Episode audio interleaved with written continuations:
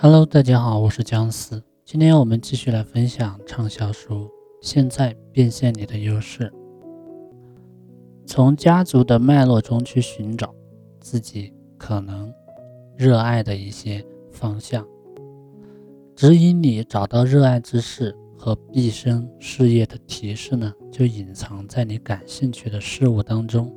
你不妨呢去查一查你父母或者是祖父母曾经做过的工作。最浅显直接的例子呢，就是你的家族世世代代行医。即便不是这样，你也能从中得到很多启示。假设你父亲那边的亲戚大多都是老师或科研人员，母亲那边的亲戚多是生意人或商务人士，那么研究商务知识的经营顾问可能是你的毕生事业。因为这一事业能把授业解惑、至诚伤害的才能融洽在一起。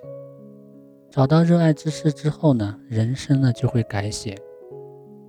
你的意识会主动接近你的热爱。具体来说，你热爱的事就是你为之花钱和花时间的事。在日常生活中，你不知不觉就会为它花钱。热爱之事还有一个体现，就是。等你回过神来，已经为他花了很多时间了。虽然对谁都没有提起过，却不知不觉间就开始做了。这样的事就是你的热爱之事。读到这里，肯定有人心想：糟糕，我找到了。没错，真正找到热爱之事的话，确实会脱口而出“糟糕”二字的。这又是为什么呢？因为你知道，找到热爱之事后，你的人生就会改写。或许你还不清楚如何改写，但你已经知道，这一定是一场巨变了。所以你才尽量装作看不到和不理解的样子，直到十分钟之前。可一旦你意识到自己热爱之事是什么，就会冒出许多的不考虑的事情，比如现在的工作怎么办，存款利用，和家人如何解释，和伴侣如何平衡等等。寻找才能之路并非一帆风顺。如果你以为只要能找到才能，后面就不会有任何问题，那就大错特错。现实可不是这么简单。启动毕生事业的过程会有好几个陷阱，下面我就从自身的经历出发，谈一谈这些陷阱都有哪些。一，因为没有才能而感到沮丧，相信大家都有过这样的经历。虽然找到了自己最喜欢的事，但又实在缺乏才能，毫无胜算。现在各个行业活跃在第一线的人们。几乎都曾因为自己没有才能而感到沮丧。二、夫妻家庭之间的平衡。夫妻之间呢，要是有一方要开始活出自我，那么二人或家庭之间的平衡就很容易被打破。这是由于对方误会你要独自成长，感觉被抛弃而陷入失落和嫉妒的情绪之中了。爸爸妈妈中若有一方过于积极，就会影响到孩子。如果家里有自闭的孩子，大多是由于父母的一方或者双方特别积极，很少在家造成的。虽然人们都认为做喜欢的事就只会有好事发生，但还是必须要考虑到整个家庭的平衡。三，对身边的人感到烦躁。如果你想要靠自己喜欢的事情过生活，那么我敢说，你一定会和周围的人发生摩擦。这是因为普通的生活方式与做自己喜欢的事情的生活方式，两者之间的差异巨大。做着自己喜欢的事，就会惹人注目，成为他人眼里的任性妄为之人。特别是同事、上司，他们会抱着嫉妒的心态对你说些不好听的话。对他们那样的保守派来说，你是应该接受批判的。你对周遭感到不耐烦，就是征兆。当你出现这种情绪的时候，请用。这就是因人生态度不同而产生的小摩擦来面对，这样就会好受很多。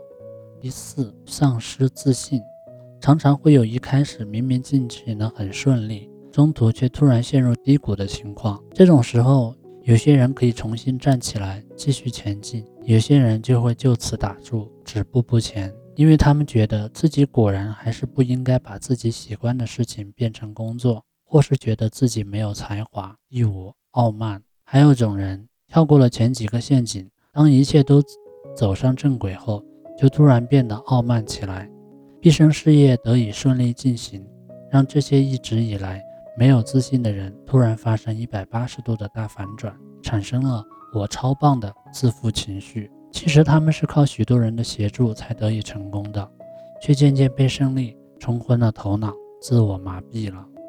六对父母的不满，还有很多人在做自己热爱之事的过程中，会对父母感到不满，因为会埋怨父母为什么不在自己小时候让我去学英语的，送我去学画画等等。认真着手于毕生事业后，就会遇到相应领域中的天才们，他们多是从十岁出头就完全进入这个世界了，那么自己不免产生二十多岁再开始为时已晚、难能成行的感觉。这样一来，不满的矛头就直指父母了。这样看下来，你应该已经知道了，把喜欢的事当饭吃，绝不是什么容易的事情。领悟到这个道理后呢，你就会会觉得找到自己喜欢的事情还是件糟糕的事情。另外，一旦开始做自己喜欢的事情，压力就会随之增加，因为会对自己发出“为什么不能做得更好？为什么赚不到钱？”等质问，开始变得焦虑。而且很多事都不会按你设想的方式发展，比起过普通的生活，做热爱之事的压力会一直增加。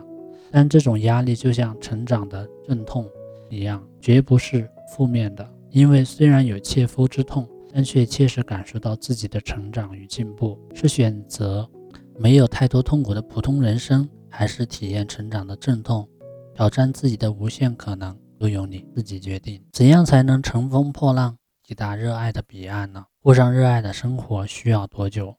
热爱之事是在混沌之中寻得的。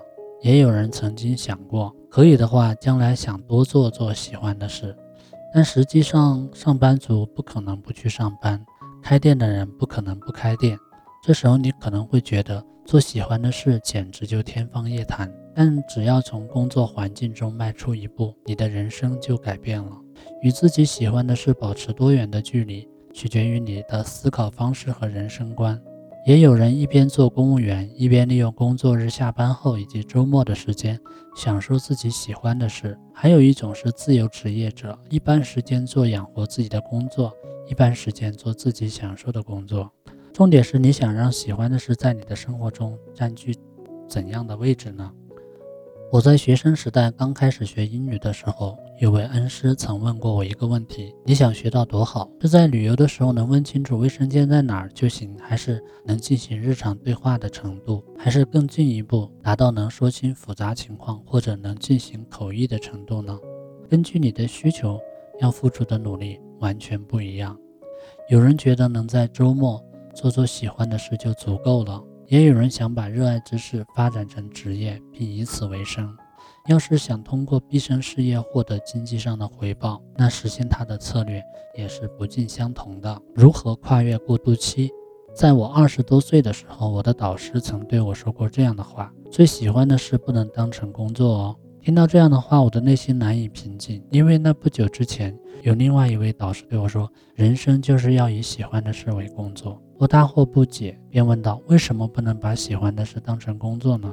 老师告诉了我原因，是因为要对最喜欢的事保持期待。那之后，我和在迪士尼大乐园打工的朋友聊过一次天。在那之前不久，他还说过，能在迪士尼乐园工作简直就像做梦一样。结果没隔几个月就再见面，就完全变成另外一副样子。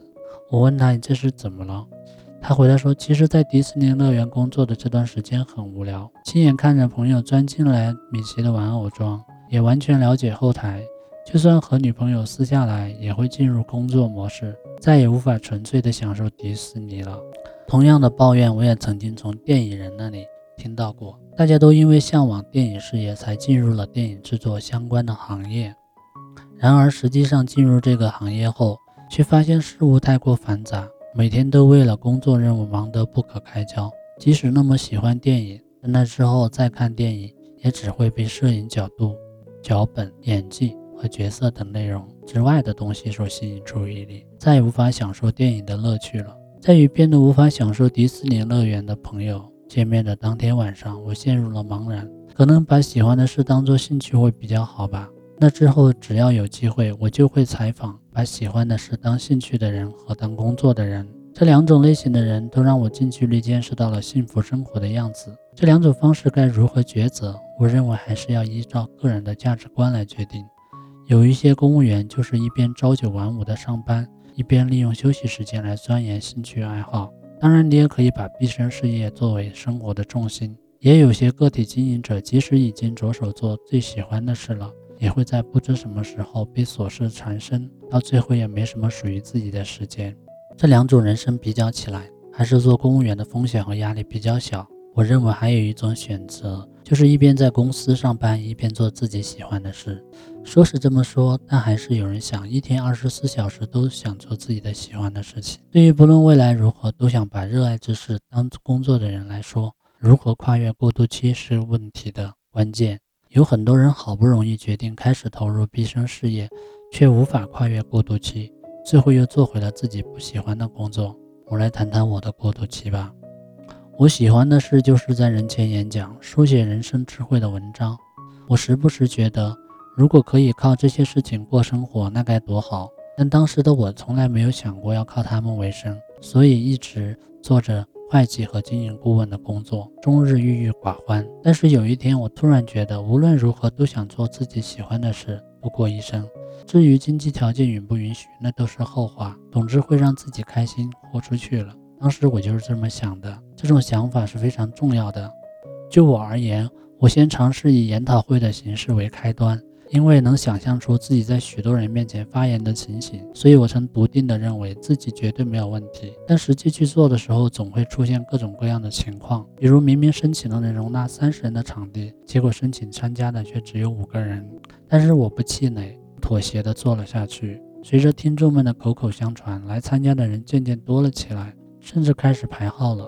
这期间，我开始在各地方进行演讲，一生事业得到了发展。很多人都是想做喜欢的事，却半途而废了。特别是不少人在第一次尝试的时候就放弃了，不，也有可能是在尝试之前就打退堂鼓了。如果事情进行的不顺利，还可以挽回为原来的工作。但就我自身的经验而言，连试都不去试一次，实在太可惜了。